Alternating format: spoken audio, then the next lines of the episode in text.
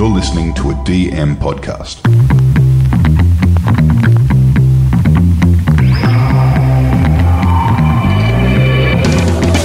G'day, pod lovers, podcasters, and welcome to Behind the Podcast, the podcast that opens the studio doors and takes a peek behind the microphone to tell you, the listener, the producer, the creator, the aficionado, what's happening in the podverse. I'm Jules, and with me, as always, is Stocks. Hello. And together we'll bring you the industry news, trends, business insights, for reviews, and recommendations in the world of podcasting. From the Australian Podcast Awards and DM Podcasts, let's get into it. Okay, so we're going with a slightly different format here for season three, and what we want to kick off with is just recent news from a podcast world. So, Jules, will start off with a softball for you. Marc Maron, your boy, is doing a live show in London. Yeah, absolutely. This is a seminal podcast for me and my foray into the world of, of podcasting. I also had a little dalliance as a stand up comedian at one stage. It didn't last very long, but there's plenty of footage of it online if you ever want to search for that. I Um, do remember your first gig. It was um, you were pretty good. Thank you. Thank you. The light that shined twice as bright shone half as long, if that's an expression. I think it is. I think I remember hearing something like that. Anyway, when I was doing that, part of the inspiration, I suppose, and, and the, the boost that I needed to get up there was Marc Maron's show, WTF. He was interviewing comedians at the time, and, you know, that sort of space. Stand up comedy had gone through a bit of a kind of lull and had then been picking up a bit of steam again, plus like this new format which he could utilize. He'd been in this in the stand up world for just, you know, decades, ups and downs and everything in between. And this was a chance for him to kind of just have a talk to other comedians and find out about their story, their origin story, how they got to where they are, everything that they had to overcome over the way. You know, gossip from inside the circles and famously, you know, such tropes like finding out who are you guys and all these kind of things. And he'd be able to connect with them about the circuit. You know, he'd been to every comedy store, he'd been across the country. He just had an encyclopedic knowledge of comedy as well on top of you know a variety of other things. I think stand-up comedians have a lot of time where they just spend kind of in hotels and whatever, and so they pick up hobbies. They read a lot, they watch a lot of TV, so they've got a pretty wide breadth of conversation and that Drug habits on that. too. Yeah. Plenty of drug habits, so probably plenty of nights, you know, around the plate and around the table, just absolutely running your mouth for hours on end, solving problems and causing more ones. But yeah, so one of the things as that show began to get um, bigger and bigger, they started to do audience live shows, and he had a very devoted audience. They would come wearing T-shirts that they'd made of his cats. They would bring him baked goods. They would have all of these kind of little signifiers from the show to show that they were a true fan, and he was. You know, more than happy to participate with them. He loved it, and you know, just it grew in that regard. And everyone kind of knew the signals when they would call out something. They would, yeah, they would respond. It was this whole kind of, yeah, just incredible participation event. So he is also famously, you know, doesn't get into traveling too much and certainly doesn't want to come to Australia too often. I think he's been out here once and he did do a live show out here and had the likes of like Greg Fleet on, I think Wil Anderson at the time, um, a few others like that. But yeah, it looks like he's moving his, his live show to London. So he's traveling across to the UK and listeners of Maron will know that he has formed a bit of a soft spot for Ireland in particular over there. Um, but yeah, he's doing these first ones in London, so yeah, we'll see how that goes. How he's received. If you want a sign that the world's getting back to normal, Maron traveling overseas to do a live show is a pretty good barometer of that. Absolutely. Um, it's interesting that two of the OGs of this long form podcasting are stand up comedians in him and Rogan. I dive back into both of them every once in a while. I often forget, but it's almost a conscious thing. Oh, I better check in what's going on there. Yeah. I listened to Maron's one recently with Sam Rockwell. It was fantastic. And it just, I remember why you go in for it as well. He's able to pull so much from them. But I mean, it's one of those things, you know, as it grows in popularity, I think, you know, people, when they first started going on it, the walls were down a little bit, you know, they didn't realize how much this was going to be heard. They would say things that they probably wouldn't usually say. So it was a bit more candid and you got to know the people. Now I think it's probably part of the press tour a bit more. And so, like, those walls are slightly back up and they're a bit more packaged, but he's still got the ability to kind of take him out of that for a moment or two throughout the show. He's So probably the best at it, but that is where these sort of Conan O'Brien, um, Yeah. Tonight Show interview junkets all have gone to. If you really want to open up, I mean, I don't necessarily have time to. Well, I know I don't have time anymore to listen to every Maron episode, or God forbid, a few few Rogans back to back. It's just too long. There's too much out there, which does sort of tie into what we want to talk about next. I Yeah, guess. absolutely. I mean, it seems statistically that the length of podcast shows are getting a bit shorter anyway. Yeah, look, so podcast apps are supposed to be getting shorter. The average is supposed to be about 36 minutes. This is based on a UK company, Rephonic. Uh, recently released data. So, their mission, Rephonic's mission, is to be the independent, reliable source of truth for all kinds of data in the podcast industry, which is a pretty ambitious thing, seeing as, you know, we can't even get a reliable chart or anything. Yeah, there's a lot of closed doors and Yeah. But look, apparently they've got data from up to just over 2.6 million podcasts. Uh, what their findings were was basically long podcast episodes are becoming less common every year. The average top performing podcast releases a 37 minute episode every five days. So that's really saying that, that twice a week is the sweet spot. And you're seeing, uh, just look around at people like, I guess, uh, uh, in Australia, you've got a Dylan Buckley, a Shameless, people like that. They're releasing every, you know, two a week. yeah. Um, and the top history podcasts have the longest delay between new episodes, which just stacks up. I mean, you research. Yeah, I mean, absolutely. I'm still waiting for the next Dan Carlin episode. Can't Yeah. go through his back catalogue forever. No, well, at five hours an episode, I mean, you can certainly chew on one for a while. Yeah, and the amount of research that needs to go into that. And then fiction podcasts should record longer episodes to attract a large audience. Not sure about that data, that last piece of data, but let's see. I think it's funny. I mean, when you've got something like podcasting which comes out, and you've got your Marons and Joe Rogan and, and whoever else who do do these long form things. That's you know what people have become a fan of the genre here and emulate when they want to start their own podcast. So I mean, you know, you Mm. and I, the first ones that we did were probably six hours long. Yeah. But you know that was needed to be edited down. The magic all the ums and ahs and all of that stuff anyway. But yeah, Yeah. I mean, you see that and then you do it, and, and I think you know with with the amount of shows that come out, the listeners' amount of time that they can spend, as you said, just diminishes. I mean, there's that much more content, so you're Yeah. really fighting for those ear holes. Mm. Uh, and so what you're making needs to be pretty compelling pretty quickly to keep them on board and keep them coming back. Yeah, the fiction one's interesting because fiction podcasts tend to be short series or series. And so to make the episodes longer to attract large audiences seems counterintuitive to me because with these fiction ones, I'm much more likely to do the 20 minute 29 minute one over the 55 minute one. Yeah. It's just simple logic there of time and convenience much more likely to put the toe in the water there. So look, I find that's quite an interesting data point. I will drill down on it further and, and see what else there is out there. But look, as with a lot of this podcast data, it's just the sample sizes and the actual data you're getting is not the greatest. It's still far behind. We need the Moneyball revolution here in podcasting. Yeah, absolutely. And I mean, you know, Spotify do their end of year uh, listening thing, which is primarily, you know, a music uh, The rap. marketing tool, the rap. Yeah. Yeah. And I think some things like that where you really kind of get a bit of a look into the what people are listening to and start to see their habits and you know promote it that way. I mean, there's some interesting things that can be done there just from a, a consumer facing point of view, but certainly from a creative facing point of view and what we're able to get to see and analyze. It'll be great to see that open up a lot more. Definitely. Now, speaking of long form content, Spotify video is being used to share pirate movies. Yeah, so this is really interesting. I mean, Spotify's been sort of playing around with video, and you, if you listen to any music, you can see little clips from the from the video clip that show up on there that just play in loop. Uh, there's a few sporting podcasts and other ones which have been using their video tool in which are in beta at the moment. So there's as a diehard uh, 76ers fan, there's one called The Rights to Ricky Sanchez, which releases their podcast you know through video as well on the player. The, the best one I've seen is Diary of a CEO. It's a British podcast. Check it out. It's really good. Um, very good long form interviews. Also does sort of 10 minute pearls of wisdom, I guess, as well. But that's all of this for Spotify is using their Anchor FM platform, which is Anchor FM they bought a couple years ago. And that has the ability to do two things that are kind of unique. One is that you're able to embed Spotify songs into your podcast using the music rights that Spotify has. And so if someone is a premium user of Spotify, then they will get the full song. If they're not a premium user, they just get the short version of it.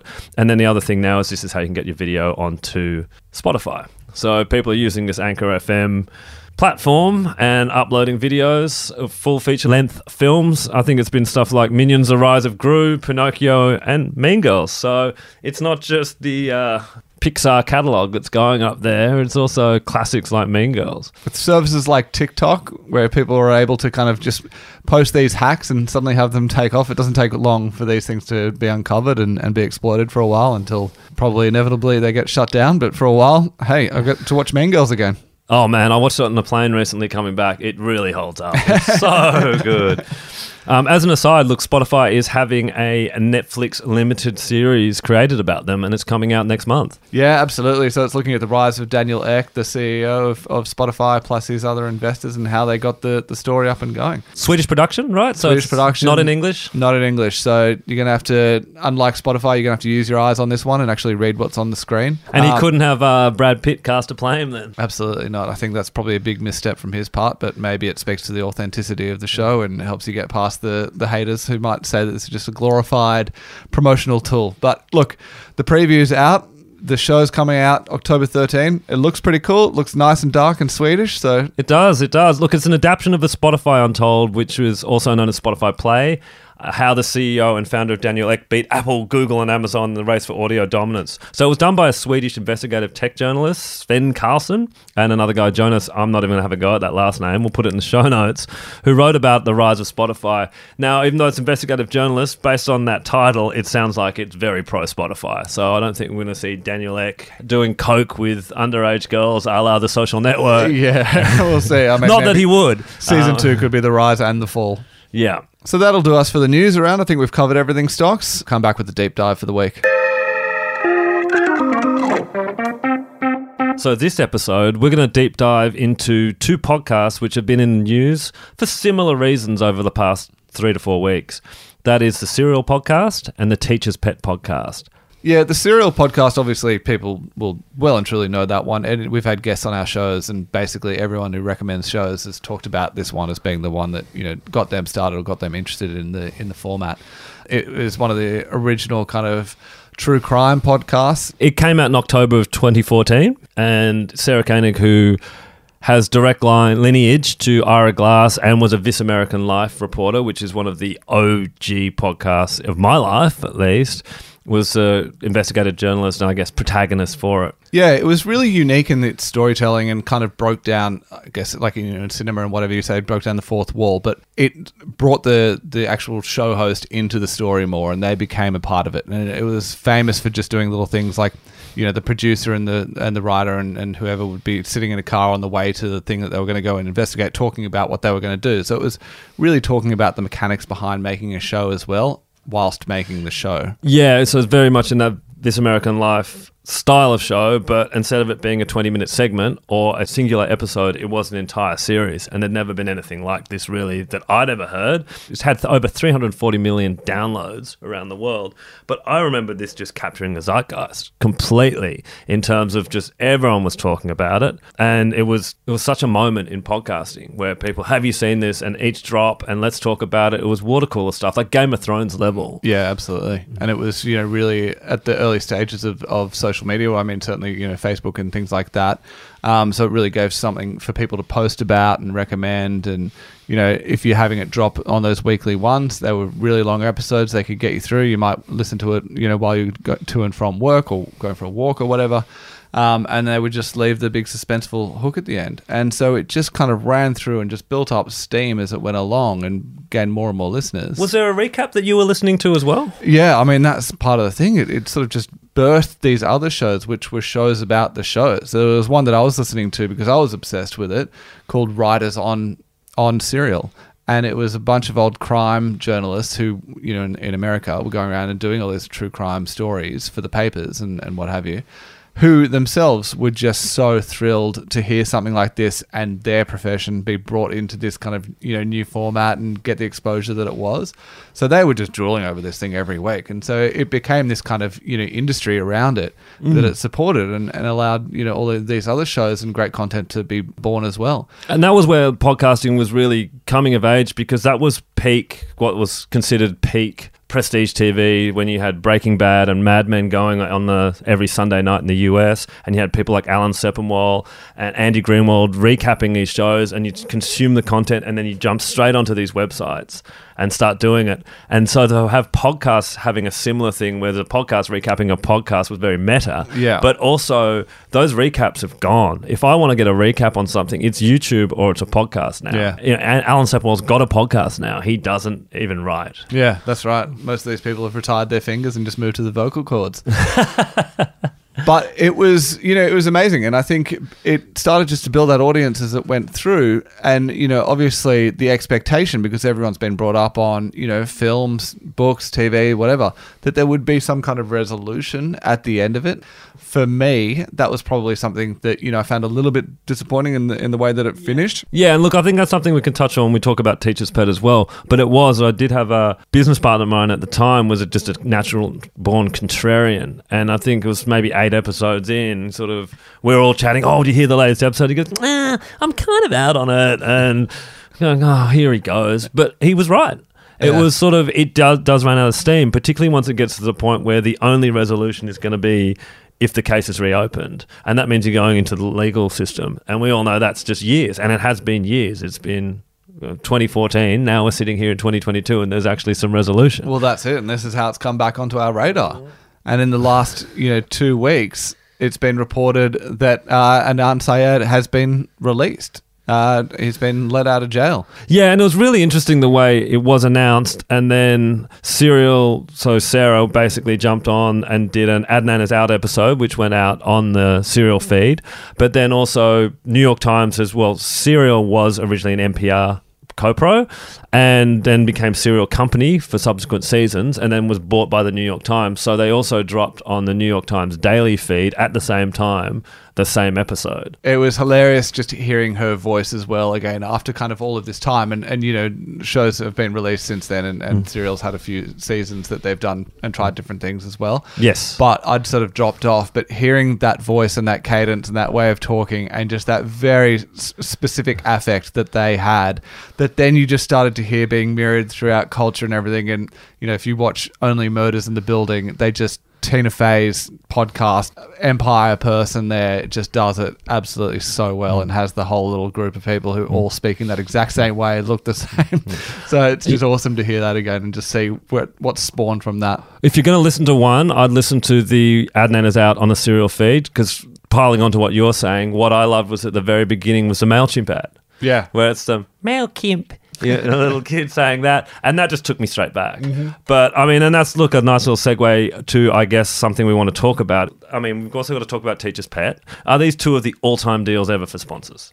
I mean, Mailchimp and Harvey Norman got in at a fixed rate. None of this sort of modern thing where you're paying per impression, and basically got in on these sweetheart deals where you're talking about 340 million people have heard that MailChimp ad.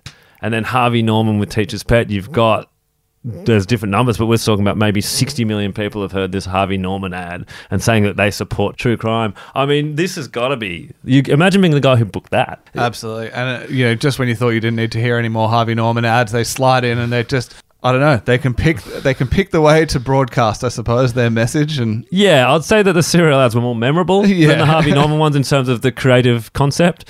And look, I don't could not find anywhere the value of the serial Mailchimp deal. But to give you an idea, serial at halfway through and to the end of actually for the entire first season of Serial, they were asking about a call to action at the end of epi- every episode to make a donation so that they could do another season of it. Yeah. So they couldn't have got that much money from MailChimp for that first season. no, I mean, it was unbelievable when that was happening uh, because you sort of had to, you had to marry the scale of the show and just how popular it had become with this kind of message at the end asking for donations to keep it going. It was bizarre. So should we talk about Teacher's Pet? Yeah, absolutely. So it came out in May 2018, debut. So this was really the iconic Australian podcast. So this was released on the Whooshkaa platform, and Rob Loewenthal from Whooshkaa, he was the founder of that company. He we had a meeting with him because we were talking about moving our podcast network to his platform, and he said, "Mate, I've got this podcast coming." And it's about this guy, twins, Northern Beaches, Newtown Jets, wife disappeared, bikies involved, this and this. I think it's going to be something. And, uh, well, he, he was right, but I don't think he imagined what it was going to be. Um, look, this became a global phenomenon, and this is the exact opposite.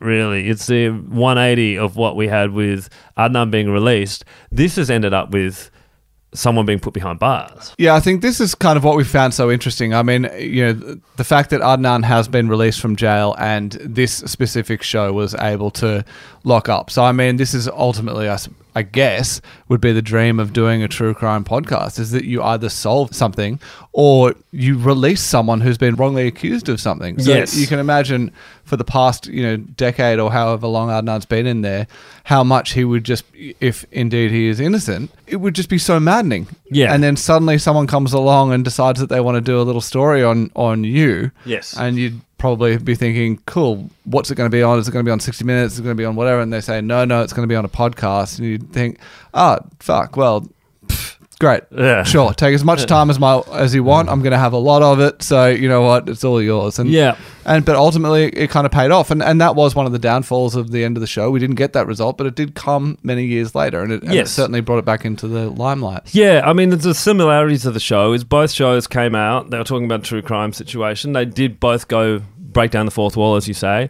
and they both got the audience involved. At a certain point, communities built. So I remember there's a Facebook group, there's a Teachers Pet Facebook group, and this momentum started to build where the audience starts tipping off, listeners start tipping off Hedley Thomas, who was the journalist behind, the award-winning journalist behind the Teachers Pet podcast, and he had a similar thing with Serial as well, where they're starting to tip off, oh, you should try to this person, or have you heard of this, or should look over here, or do that. So then these shows gain this extra momentum, hmm. and then you've got all this conversation, like you were saying with the recapping, but you're also getting these communities building around it. So they do just suddenly start to snowball. yeah the rise of hit- the internet sleuth yeah, so both do that, and then they both obviously run out of steam when it got to a legal situation with Hedley's case and the teacher's pet. He wasn't allowed to speak at all during the case, and it was very interesting that the podcast had to be pulled down because of the case.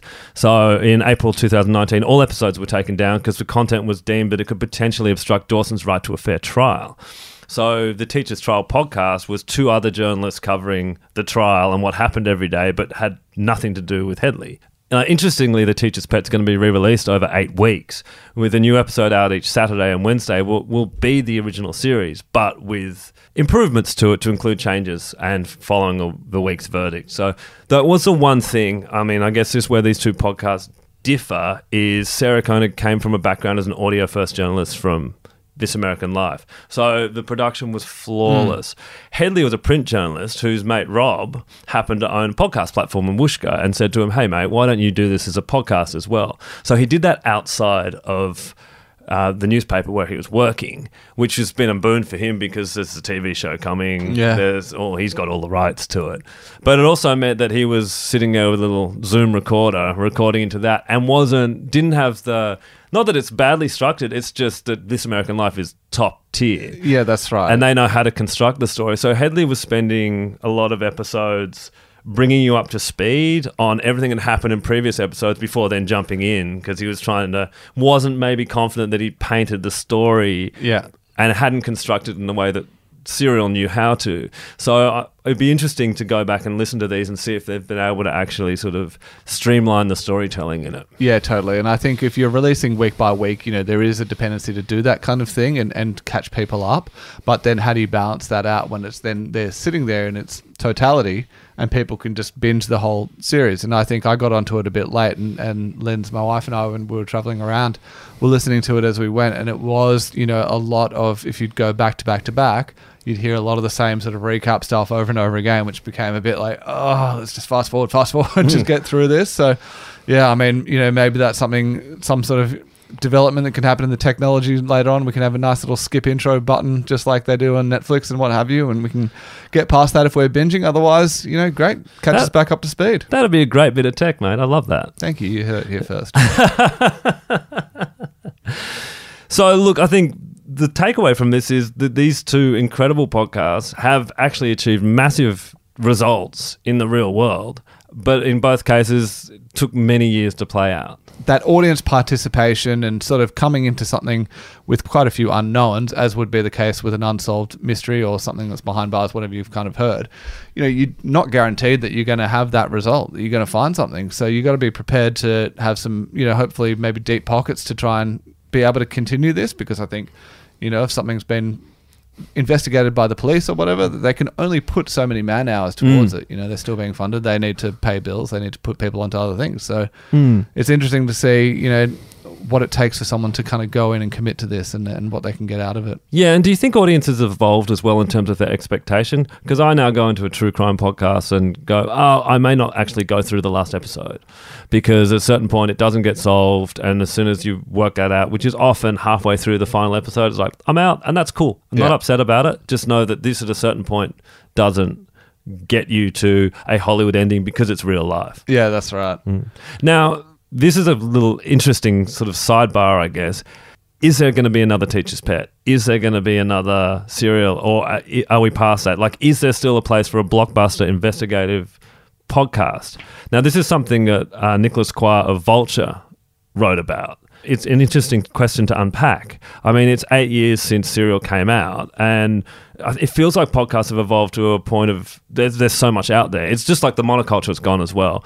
I mean, you look at what happened with the MASH finale is the most watched TV show ever, and nothing's ever going to come near it. They had 106 million people watch the finale in real time in the US.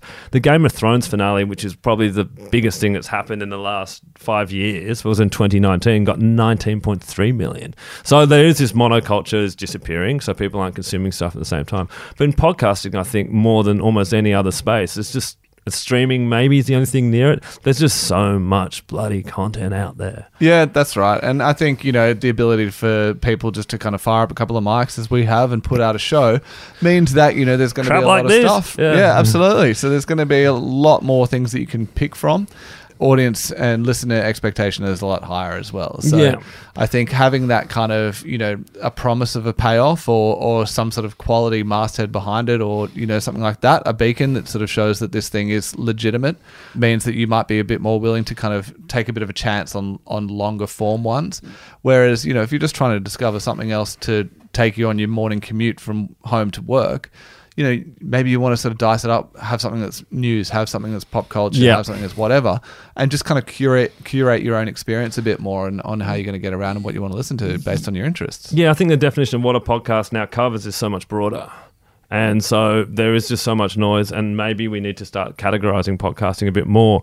In the article, Nicholas argues that there was no podcast that caught the zeitgeist or water cooler chat even as much as a streaming show like The Bear did this year. It's an interesting point. I mean, I think one of the things is discovery.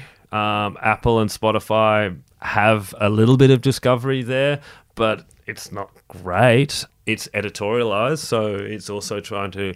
I know that the people in the editorial at Apple and Spotify are both trying to placate all the big sort of podcast partners they've got, and someone like Spotify is also going to tip the scales in their favor as well because they produce content. Mm-hmm. So discoverability is a massive challenge for podcasting, and we get plenty of really good podcasts that come to us, and we go, "So what's your strategy for?"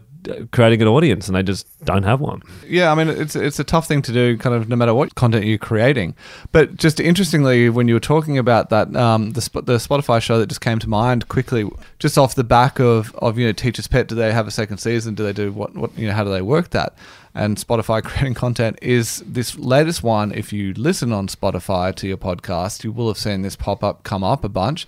It's for a show called Maddie. Uh, it's Case File Presents Maddie, to be more specific. So, any true crime podcast, to bring that all back, uh, aficionado would be well and truly aware of the Australian uh, production Case File with this, you know, unknown narrator who would talk about Anonymous. anonymous who would talk about these uh, cold cases or, or you know cases that have been solved and whatever. Dedicate an episode, sometimes a couple, to a particular case, and and these things were solved, and so there wasn't kind of any open endedness there. But it was, you know, what do you do beyond that? And and, they've started to release, you know, other franchises under that kind of banner of, of case file but yeah, it in terms of discovery, I mean, it's it's obviously the thing that's the hardest to do, and and one of the things you know, if you've heard us talk in the past, we often mention shows from the Ringer. The Ringer network is over in the states, a pop culture sports you mm. know network.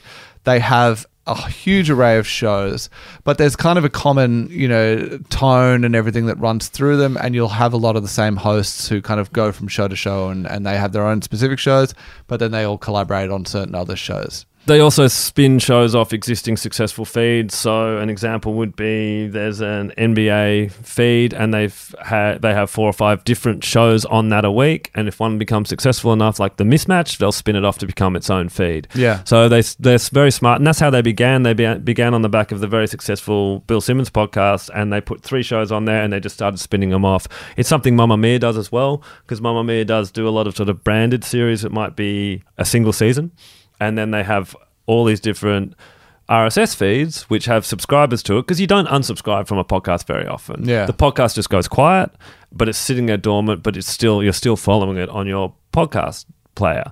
So then they just fire up a new podcast, and it's, let's say the last one had ten thousand subscribers. Boom, you're not starting from nothing. So that's smart things that some of these podcast networks are able to do, and it's something that shows you the value. And one reason we got into podcasting was once you have that person subscribing to you, there's no alg- algorithms involved. You own that relationship. So don't have to worry about the TikTok al- algorithm changing, the Facebook algorithm changing. Doesn't matter. Yeah, as long as you're on that kind of feed, and once you've released something, you're back up the top again. Yeah, and look, I guess the final point that Nicholas makes, and I think this is quite valid, is is the always on conversational podcast, which is so cheap and easy to make and so easy to listen to, has that taken out these sort of narrative, big narrative podcasts, which you've got to construct and you've got to have this sort of three act structure and it takes all this investigation and all this design. I mean, has that also taken it out? Because there's no budget required for a lot of these podcasts. Something like a, a Call Her Daddy or Hello Sport over here. It's just a couple guys sit in the studio. In this case of Hello Sport, lie back in lazy boys, like Yeah. lie down in hoodies and just talk into the microphones, which all these guys are copying, like alpha blokes, like bloody brilliant beers. There's this whole genre of people just doing that, this sort of as lo-fi as possible, dribbling into a microphone, as they would say. And these shows all have massive audiences. Production costs are bugger all. Preparation is sort of here's the five, six things we're going to talk about, and they just yarn away. And you think about that as opposed to something that's fully constructed, like a true crime podcast, like this Casefile, and you think the amount of work that goes in there. And I know he's got six, eight, ten researchers working on anything over there. Anonymous does. It's just the mathematics go. We've been flooded with all these lo-fi, easy to produce podcasts. Yeah, think about it from a consumer point of view. I mean, everyone's got pretty busy lives, and as you said, like deciding what you're going to listen to, let alone deciding who you're going to speak to of your friends and catching up with people, it can be tough, right? But suddenly you get to, and we've said this before, like eavesdrop on a friendship and just kind of like dial into this chat of some like-minded people. Sit back, just let them go, and you just can kind of passively hmm. listen to these things. But then there's quite an hmm. active audience behind it. And look, on an optimistic note for these long narrative podcasts, the article ends with basically Serial Production and Pineapple Street, the CEOs of both companies, basically saying, look, these are two veteran narrative podcast companies saying, look, they believe podcasting is still quite young and that they're only starting to get good at it now and they're only going to get better at it. So they're very confident there's massive future in this space and that's what they're staking their businesses on. And those are two very successful organizations. So hopefully the next serial is coming soon. Yeah. Let's wrap. Couple recommendations of things you've seen that we might listen to over the next few weeks and circle back on. Anything you got, Jules? I am pretty excited. Last night I uh, fired up YouTube actually, but got a, um, a recommendation on the latest Finding show. So Finding Desperado, then Finding Drago, Cameron James and and Alexei Toliopoulos? Toliopoulos. The incredibly talented internet sleuths are back again, and this one's called Finding Jesus. So this is available on podcast, obviously, but they've also got a bit of funding and they've created a show around it as well for YouTube. Well, YouTube is the biggest po- podcast platform in the world, so it's a great place to go. They also do a weekly podcast as well with the guy who was Todd Noy. If you've listened to the first two seasons of the Finding format, Todd Noy, or the guy behind Todd Noy, is hosting a recap podcast each week. So the YouTube show is about 15, 16 minutes, and the recap's now an hour. So You're kidding. Yeah, I am not kidding. So check out both of them Oh, for wow. sure. So in the world of meta, that's as bad as good as it gets. Totally. Found a podcast that's just come out called Death of an Artist. It's by Pushkin Industries. It's about a famous Cuban artist in the 80s from in New York called Carl Andre. It involves the death of Carl's up and coming artist wife, Anna Mendieta. Now, this happened over 35 years ago, and basically, ever since it's happened, it's been shrouded in accusations about the murder and around Carl another true crime thing, sure, but I'm really interested to see Pushkin Industries' take on the true crime genre. Pushkin is Malcolm Gladwell's company. I consume anything he writes, anything he does in terms of a podcast. So, very interested to see what this actually looks like. So, I'm going to put some time into that. Yeah, totally. I mean, he's a very intelligent guy, and he puts that intelligence into everything that they do. And he's what would you say, 100% approval rating around the world? Have you met anyone who doesn't like him? One, I saw a hot Matt Bevan tweet the other day saying, You listen to something, a Malcolm Gladwell podcast, and you're 100% convinced that it's right. I'm paraphrasing here. And then you, 10 minutes later, you start going, Wait, it's not right. That's all bullshit. So, um, Okay, well, Matt Bevan, and maybe your old contrarian business partner. We'll see. I'll link the tweet. All right. Well, thanks for joining us this week. I hope you guys enjoyed it. Look, we're starting a, a, bit of a new season, so we're trying a few new things, and we'd love your feedback as much as possible. One thing that we have managed to get is our little Instagram channel. So if you search behind the podcast on Instagram, you might find a very Basic. basic feed at the moment. But look, we will endeavor to put more on there. We will use that as a, a way for you guys to contact us. Also, if you want to hit us up on the email, feel free to do so. The email stocks is behind the podcast at dm.org.au. fantastic. So, anything you want us to talk about, anything you've seen out there that you think's interesting, feel free to flick it our way and we'll take a look as well. Cheers. Goodbye.